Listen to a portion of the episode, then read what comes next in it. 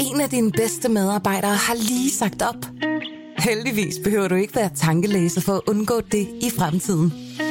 WinningTemp indsamler data gennem hyppige og anonyme medarbejderundersøgelser, så du lettere kan mærke pulsen på dine medarbejdere og støtte der, hvor der er behov. Kunder som Alfa Laval, Orkla og Volvo bruger allerede WinningTemp og ser, at det øger trivsel, reducerer turnover og hjælper med at fastholde talenter. Få gratis gennemgang allerede i dag på winningtemp.com. Du lytter til Dine Penge. Et program om privatøkonomi, der hjælper dig med alt fra dit første boligkøb til situationen på aktiemarkedet. Din vært er Stefan Sinkali. Velkommen til Dine Penge podcasten, hvor vi giver gode råd til, hvordan du får formuen til at vokse. I dag skal vi blive klogere på både rentekurver, Brexit og aktiemarkedernes rutsjebanetur, når finansreporter Sara Jolin og økonomisk redaktør Ulrik Bie fra Berlingske deler ud af deres viden i Mikromakromix. Men først skal vi tale om elbiler. Jeg er så gammel, at jeg kan huske fascinationen over den danske elbil, også kendt som Ellerten, men den blev aldrig rigtig taget seriøst som elbil. I hvert fald ikke der, hvor jeg øh, voksede op i Midtjylland. Der var mere et kuriosum. De senere år har elbilens øh, udvikling dog virkelig haft fart på, og ikke mindst Teslaen har banet vejen for de benzinfrie firehjulede. Men er elbilen blevet voksen? Kan man lægge rækkevidde frygten bag sig og trygt købe en elbil, der kan fragte en fra den ene ende af landet til den anden, uden en overnatning ved et elstik? Og hvordan med økonomien? Jeg har inviteret markedsanalytiker Jan Lang fra Bilbasen og eBay ind i studiet for at gøre os lidt klogere på de batteridrevne biler. Hej Jan. Hej. Jan, vi kan måske starte med et spørgsmål. Altså, hvis jeg stod foran et bilkøb i dag, vil du så anbefale mig at købe en elbil? Det kommer jo helt an på, hvilke behov man har. Mm. Det er sådan set den grundlæggende præmis for den måde, at vi rådgiver øh, bilkøberne omkring. En elbil, ja, hvis den passer til dit behov, herunder hvor langt du har på arbejde, og hvordan du kan komme til at lade den op osv., så, videre, så kan man sagtens købe en elbil. Men der er selvfølgelig også stadigvæk de konventionelle biler i form af, af diesel- og benzinbiler. Mm. Men lad os så sige, øh, jeg bor lidt uden for København. Jeg har 30 km ind til arbejde max, og, øh, og derudover så har jeg måske noget familie, nogle forældre i, i Jylland, jeg gerne vil besøge en gang imellem. Er vi så ved at være der, hvor øh, det giver rigtig god mening med et øh, elbilskøb? Ja, det vil jeg mene. Altså, det er jo sådan det der med det daglige behov, der bestemmer det, og så når du så skal ud på den der længere rejse, jamen så er der også mulighed for at få lavet bilen op øh, på de relevante steder. Men det grundlæggende daglige behov, de her 30-35 km, som der er rigtig, rigtig mange danskere, der har, både i København og, og i det jyske, jamen der kan en elbil sagtens opfylde det der behov. Og rækkevidden er sådan, at man faktisk kan køre frem og tilbage mange gange med de mest moderne biler. Mm. Okay, og hvad, hvad, kan du måske fortælle lidt om, hvad, som forbruger, hvad skal man være særlig opmærksom på? Hvilke faldgrupper er der? Der er mange faldgrupper. Også fordi, det, det, det er sådan, vi, er inde i, vi er sådan set lige i nogle teknologispring, som gør, okay. som gør det her valg mere kompliceret, end det som så. Det er også det her, man skal forholde sig til, om, om bilen kan lades op på den rigtige måde, om man kan få det her tilbud, der gør det ekstra, ekstra attraktivt at, at lade bilen. Der er mange øh, elbilsfabrikanter og, og de her ladestande firmaer, som har faktisk haft nogle ret attraktive tilbud om, at man kunne få dem gratis, og gratis selv i to år. Okay. Og det er jo til en klar fordel. Ja. Fordi så er man sikret nærmest det, det man kan kalde gratis brændstof i lang tid, og, og sikrer sig den her infrastruktur, som er derhjemme. Fordi det, det, der viser sig, det er, at langt de fleste biler øh, og bilejere, de kan faktisk nøjes med en hjemmeoplader, okay. som så kan klare de der daglige behov. Du kommer hjem fra arbejde, så sætter du stikket i, så kan du køre børnene til fodbold og så videre, og så kan du lige stikke det i igen, og så er bilen jo fuldstændig opladet, når du går ud til den om morgenen. Mm. Og hvad, hvad så med økonomien i det, ud over det her med, med den gratis øh, brændstof? Altså, der har jo været en del snak om afgiftsproblematikken. Kan du måske sådan folde det lidt ud, hvad det er, der er ja. sket i den seneste tid, og hvad det er, der... Hvis vi deler op i to ting, mm. så er der helt sådan den markedsøkonomiske øh, del af det, hvor vi kan kigge på afskrivningen. Er, er elbilen ikke kun relevant for første ejer, men også for anden og tredje ejer? Mm. Og der er afskrivningen det fuldstændig øh, centrale begreb i totaløkonomien for bilhold i Danmark. Og der har det været sådan, at de de, de første generationer af elbilerne, jamen der har afskrivningen været så stor, så de også, der har også været en økonomisk byrde ud over det normale ved at købe en elbil. Nu er det ved at forandre sig. Nu er der så stor efterspørgsel, også i anden, tredje og fjerde led, øh, af, af de her biler. Mm. Så nu er afskrivningen faktisk nede på niveau med de bedste øh, benzinbiler, vi har. Så det, det, det, det, det er ikke noget problem længere. Der hvor det er, hvis vi går over det andet spor, som er Mm. sådan mere strukturelle omkring afgifter og så videre, der så vi jo nogle ret interessante øh, mekanismer rundt om, øh, dengang at afgifterne blev lagt om i 2016, hvor elbilerne, øh, rettere sagt Tesla S mere specifikt, har været meget populær i, øh, i mange år, jamen så, så skete der en kraftig opbremsning. Og det er selvfølgelig fordi, der var ikke andre alternativer til Tesla S og nogle, og nogle få andre biler. Og da de så lige pludselig steg i pris, så bliver de uinteressante. Mm. Det der er nu, det er faktisk en anden virkelighed, og det, det, der er mange spændende perspektiver på det her. Men et er, at det skete på så kort tid. Nu er der jo afgift på en bil. Mm. I øjeblikket er der 20 procent, og næste år er der 40 procent. Mm. Det er så, så dog sådan, at der er så mange fradrag rundt omkring øh, elbilen med sikkerhed, som der er på almindelige biler, men så også batteripakken. Den får man også et ret markant fradrag for. Så samlet set, så er øh, øh, elbiler i øjeblikket under 350.000. Der er faktisk ikke nogen afgift i. Der er ikke noget afgiftsbidrag øh, til staten, kan man sige. Okay. Og det, og det, vil, og det, det vil sige, at du faktisk skal købe sådan en Tesla, øh, undskyld ikke en Tesla, jo faktisk den mindste Tesla S, som kommer nu her om et øjeblik, eller en Nissan Leaf, Mm. øh, uden, uden afgift simpelthen. Okay. Og det, og det betyder jo så, altså, det betyder jo så, at vi får adgang til nogle biler, som, som øh, vil være relativt set meget dyrere. Og det betyder, at der kommer gang i elbilmarkedet. Det er også noget, vi kan se, at den her opbremsning, der var i 16 og 17 rundt om det at købe elbiler, det, det skulle kun være kommuner og nogle virkelige entusiaster, der købte bilerne. Men, men nu kan vi se, at det breder sig ud til således også, at øh, private køber øh, elbiler. Der er også kommet flere biler i markedet, de bliver mere relevante. De har fået den her længere rækkevidde, de bliver større, de passer til flere familiers behov eller flere bilkøbers behov. Så det er sådan, det er sådan en, en- en udbredning af elbilkonceptet, vi ser i øjeblikket. Okay, altså du, du nævnte også øh, det her med de teknologiske firespring, der sker lige i øjeblikket. Altså hvis Ja. vi kigger nogle år tilbage, øh, altså, og du nævner så nu her med, at, at, at elbilen er blevet mere relevant for flere. Mm. Altså kan du sætte nogle ord på nogle af de teknologiske milepæle, der er sket inden for de sidste par år, og hvad det er, vi, vi, vi står foran de, de kommende år? Du startede selv med Ellerten. Ja. Der kunne sidde én person i. Og den, øh, det var jo en, en sikkerhedsrisiko. Hvis, øh, hvis der var en fugl, der fløj ind i den, så havde man et problem. Nej, spøj til side. Altså springe fra, fra Ellerten op til, til det, vi kan kalde de første rigtige elbiler, som er konventionelle elbiler, som man kan forholde sig til, som ikke er sådan nogle konceptbiler. Øh, Det er jo, det er jo her omkring Renault Fluence, mm. som er sådan den første, der, der prøver at blive, blive udbredt. Og det hvornår dog- var den? Øh... Ja, men det er, der er vi sådan om cirka 10 år tilbage. Okay. Og der kan man sige, at de var jo begrænset ved en ekstrem begrænset rækkevidde. Altså man skulle være heldig, hvis man kunne køre 90 km, så jeg har faktisk prøvet det selv. Mm. Og så var det også sådan, at de var meget lang tid om at lade op. Altså det var jo øh, flere timer. Der var heller ikke nogen infrastruktur rundt omkring det. Mm. Så hvis man sådan siger, at den rigtige første generation, det, det, det er kendetegnet ved, ved Renault Fluence. Det, det, der sker nu, øh, det er så også, at, øh, at den tekniske platform, altså den platform, den, hvormed bilen er bygget rundt om, Mm. den bliver lavet nu til elbiler udelukkende. For der er, der er meget stor forskel på at proppe en elmotor og en batteripakke ind i en bil, der er forberedt til en dieselmotor eller en benzinmotor. Mm. Nu ser vi de rene øh, elbilplatforme øh, blive by, øh, by, by bygget ud, og det har, det har en kæmpe forskel, fordi så kan man arbejde med den her placering af batteripakkerne, og man kan øge sikkerheden markant og sådan noget. Mm. Så vi er, vi er sådan henne øh, nu cirka det jeg, det, jeg vil kalde tredje generation. Og det er også kendetegnet ved, at, øh, at de har meget lang rækkevidde, men optimerer virkelig på, på den tekniske side af batterierne. Og så, og så øh, kan vi også se, at de bliver billigere at producere. mm. Så, så vi ligger i den her tredje generation, de her teknologispring, der kommer. Og det er også noget, der får betydning for, øh, hvordan, hvor- hvornår og hvordan man skal købe bilerne. Ja, fordi altså, nu ser vi jo også så småt altså, de helt store aktører. Altså en ting er, er Tesla, og de har virkelig også øh, br- brugt mange ressourcer på det her, men altså Volkswagen, BMW, Mercedes, de begynder at rykke ind, og netop som du siger med de her teknologiske platforme, og går altså, helt hjertet ind i elbilsområdet. Det kommer vel også til at betyde altså, øh, langt større firespring i, i forhold til den udvikling, vi ser øh, to, tre, fire år frem. Det gør det.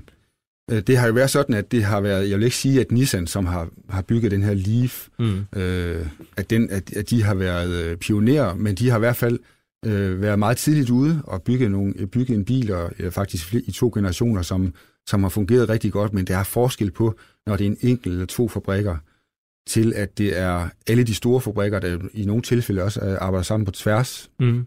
Ikke kun på tværs af, af fabrikker, men også kontinenter og øh, faktisk på hele jordkloden, kan man sige, at der er nogle, der er nogle tværgående samarbejder, og ikke kun mellem øh, bilfabrikkerne internt, men også med alt det andet, der ligger rundt omkring, med elselskaber, med den infrastruktur, der skal være, med øh, connected cars, øh, med, med IT-virksomheder som Google og Apple.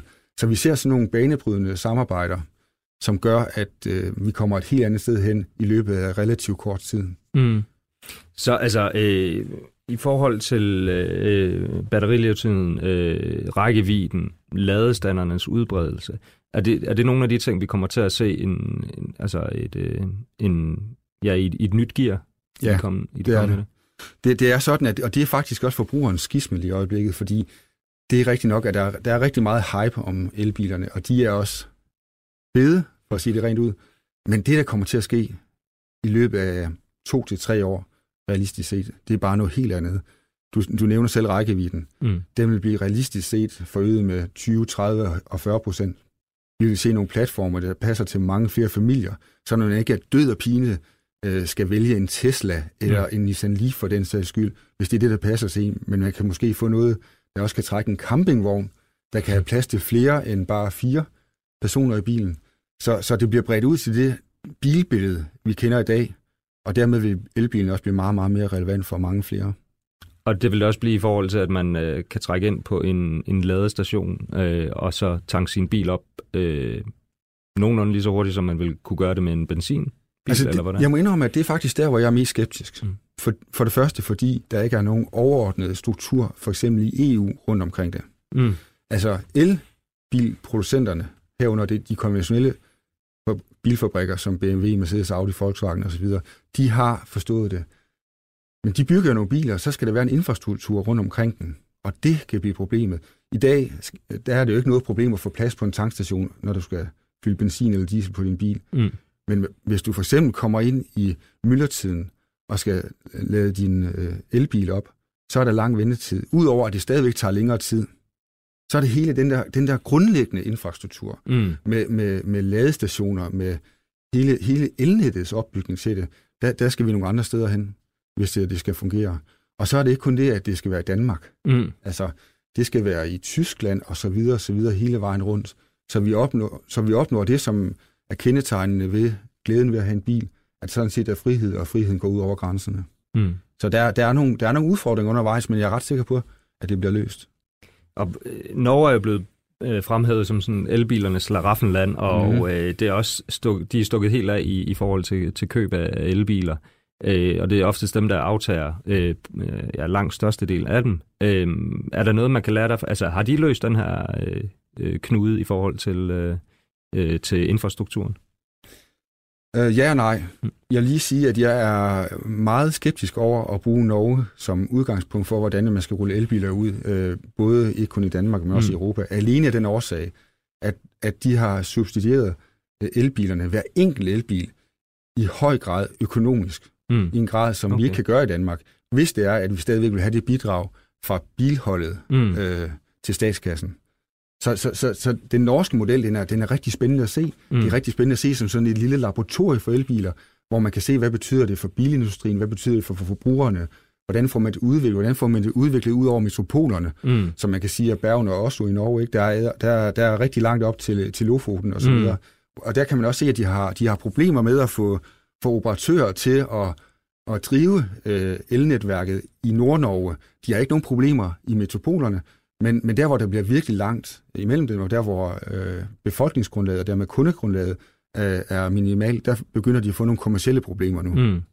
Der er rigtig mange spændende ting omkring Norge i forhold til, øh, hvad man skal gøre og hvad man ikke skal gøre. Og så er det jo også et ikke ret elbilvenligt, i hvert fald ikke i første omgang, land, mm. bare, bare alene af naturen og alene af, af, af de udfordringer, de har mm. med, med kulde og så videre.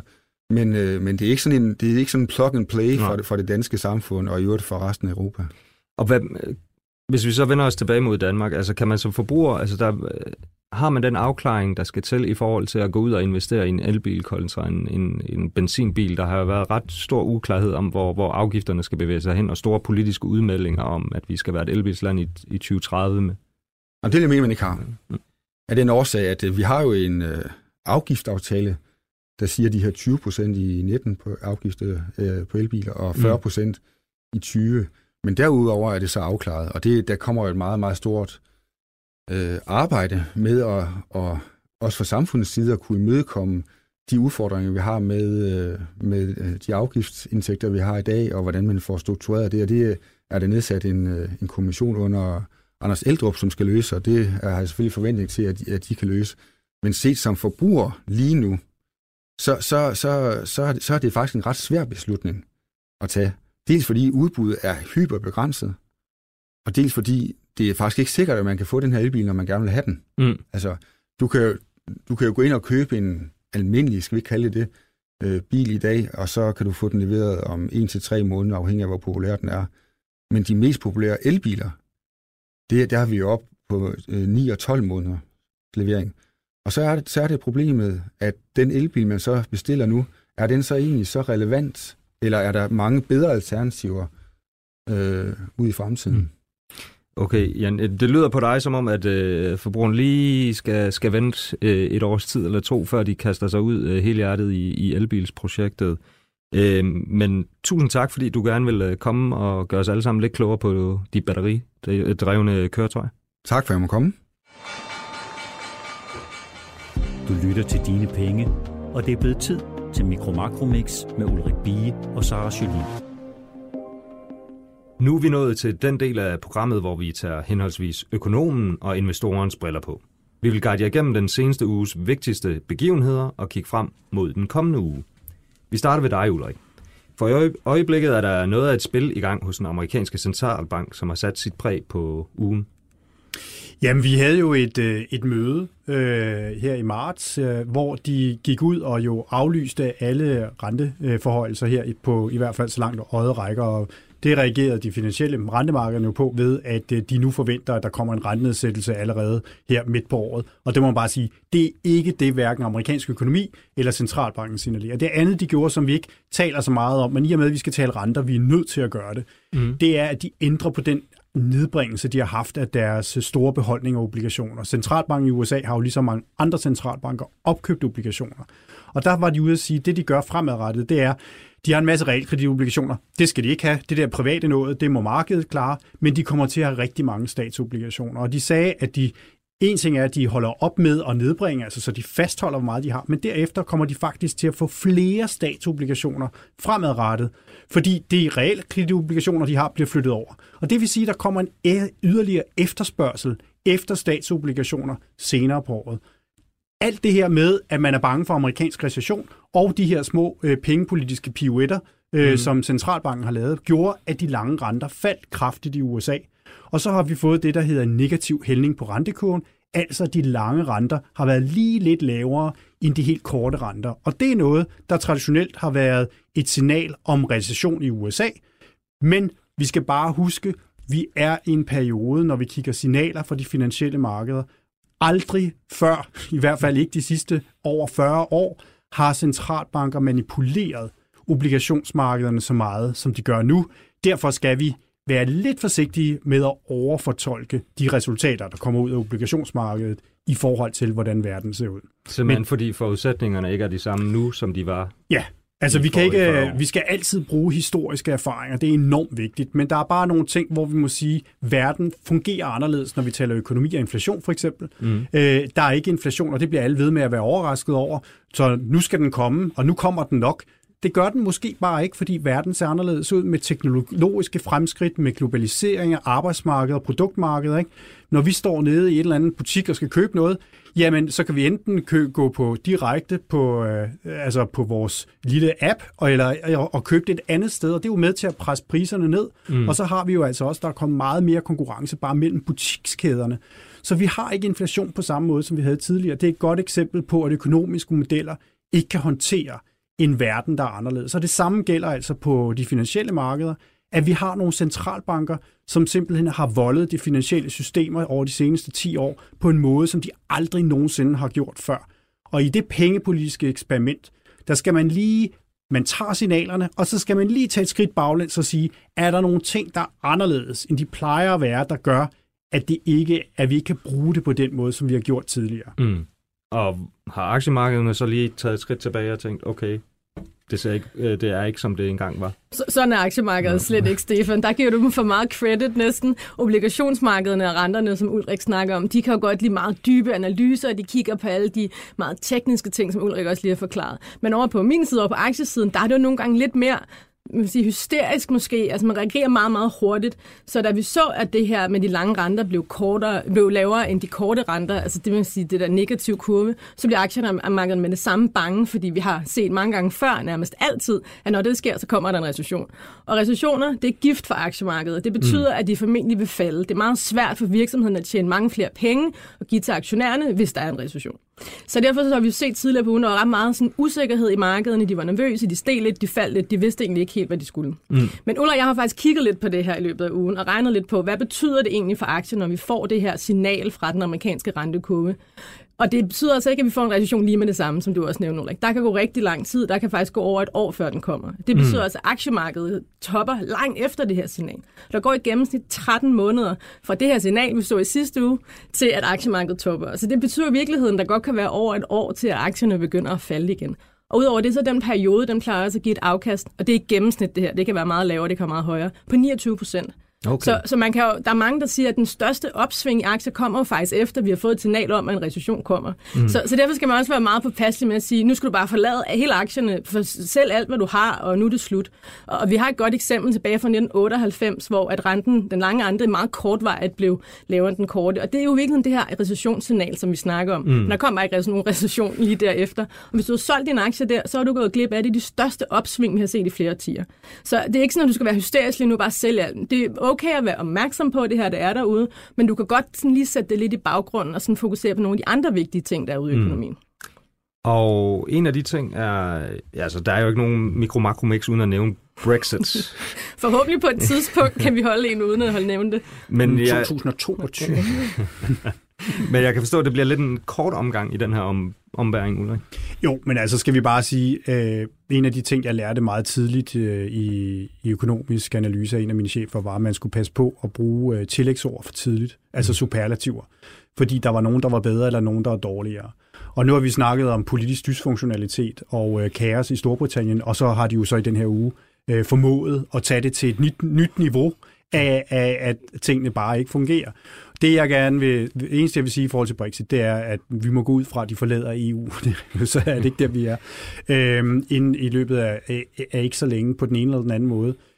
Vi skal forhandle en handelsaftale med Storbritannien øh, på et senere tidspunkt. Og jeg vil bare sige, er der nogen, der vil forhandle med den flok? Mm. Og det er jo det, der er det store problem, og det er det for Storbritannien. Men sådan helt generelt, så breder der altså en stemning nu, der hedder, så må det være sådan. Vi er alle sammen kede af det. Det er jo sådan, altså, mere eller mindre, øh, det er jo udgangspunktet for, at de forlader EU. Men så må det være sådan, og så skal vi også videre. Og det synes jeg i høj grad er det, der begynder også at brede sig på det europæiske kontinent, fordi vi ser jo altså en svækket optimisme. Og selvom det ikke er Brexit, der har ført det til, at det falder ud over kanten, så er der jo ikke nogen tvivl om, at der ligger den der underliggende, hvordan skal man håndtere et meget mm. stort marked, mm. og hvordan kommer det til at påvirke vores økonomier. Og det er med til at trække optimisme ned, og det er med til at få virksomheden til at sidde på hænderne, og det er rigtig, rigtig skidt, når der er så mange andre ting, som også presser os. Så må vi rive plasteret af, så må vi tage den, som den kommer, og så må vi hoppe videre derfra. Mm. Men jeg vil også lige tilføje, at det er jo faktisk i den her uge, hvor at Brexit skulle være blevet gennemført 29. marts kl. 11, der skulle Storbritannien have forladt det, efter de fik to år til at forhandle det igennem. Og øh, som vi som Ulrik sagde, så er det stadig totalt kaos. Ikke? Mm. Så det var lidt en skældsættende uge, som så viste sig at blive ikke specielt skældsættende alligevel. Ja, mere det samme. Ja, Men... mere det samme. Okay, jamen øh, apropos alle de øh, ting, der, der, der lægger lidt en dyne over Europa, øh, hvis vi kigger på den kommende uge, øh, så kan jeg også forstå, at vi, vi får flere indikatorer, der, der enten kan hive den dyne øh, lidt af, eller... Ja, altså det der jo, det der jo er, vi, der er jo sådan nogle bølger i, øh, i de økonomiske nøgletal, og en af de ting, vi har øh, i den første uge af en ny måned, øh, hver måned, det er, at øh, vi starter ud med øh, helt fra den første, at vi får øh, tillidsindikatorer for industrien øh, og erhvervslivet helt generelt. Det gør mm. vi i Europa, det gør vi så sandelig også i USA. Og det er noget af det, der er enormt vigtigt, fordi vi har altså set øh, nøgletal efter nøgletal, at det, der hedder kaldet fremstillingssektoren, som vi normalt bare kalder industrien, det ser rigtig skidt ud, og det fortsætter altså nedad. Og vi har fået europæiske tillidsindikatorer, hvor tyske erhvervsliv øh, generelt er lidt blandet. Mm. Byggeri og service ser okay ud, altså det, der er rettet mod det indlandske marked, men at industrien har det rigtig skidt.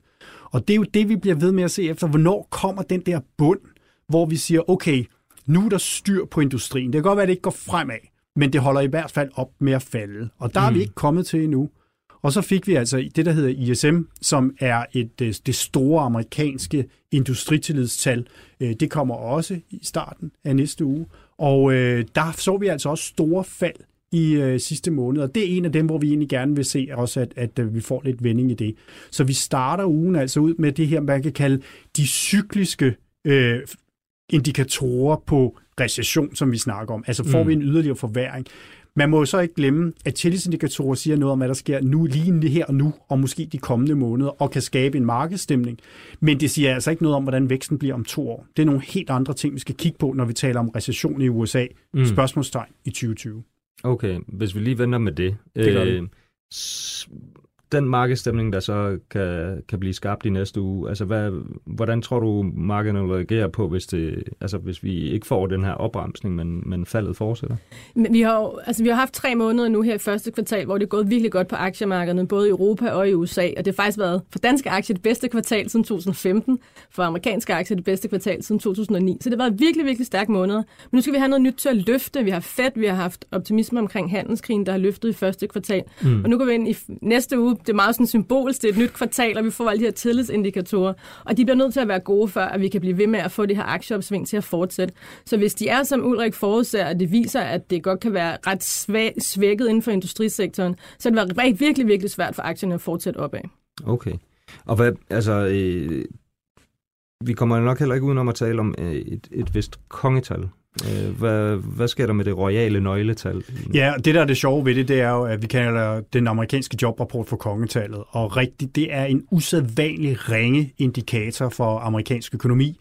Øh, øh det er, det, der er utrolig meget øh, sådan langsomlighed i jobtal. Altså jobtal, med mindre man har nogle meget, meget store ændringer i økonomien meget, meget hurtigt, sådan mm. 2008-9-agtigt, så er arbejdsmarkedet altid noget, der reagerer med forsinkelse på, hvad der sker. Derfor er det et dårligt tal. Men markedet har bestemt, at det er kongetallet. Er det også, fordi det er så let at forholde sig til? Det er så let at forholde sig til, og jeg har siddet på, på handelsskole i tidligere liv, ikke, og, og nogle gange været på sådan live, og der er der bare hørt sådan en brøl ud over gulvet, ikke, fordi tallet kom ud på den ene eller den anden måde. Og vi havde jo et, øh, et rigtig, rigtig dårligt tal øh, for februar, efter et ekstremt flot for januar. Skal vi huske, de to til sammen var sådan pæne, men ikke bravende. Øh, og det er klart, at med 20.000 i februar, der kommer også meget store revisioner af de her tal. Det er mm. også med til historien.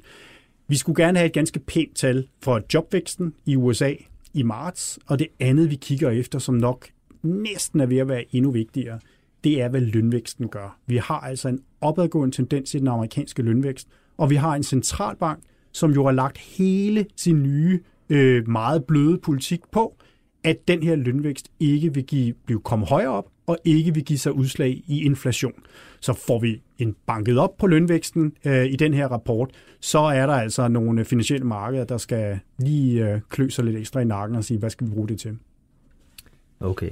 Jamen ved du hvad, tusind tak, fordi I vil gøre os lidt klogere i dag. Øh, det lyder lidt som om, at øh, økonomerne trækker lidt ned, og aktiemarkedet har trukket lidt op i det første kvartal, så får vi se, om det også bliver tilfældet i, i andet kvartal. Tusind tak. Dine penge er tilrettelagt af Stefan Sinkali, Sara Jolin, Ulrik Bie og Mia Svendingsen. Find alle episoder på berlingske.dk-podcast eller i 24 7 appen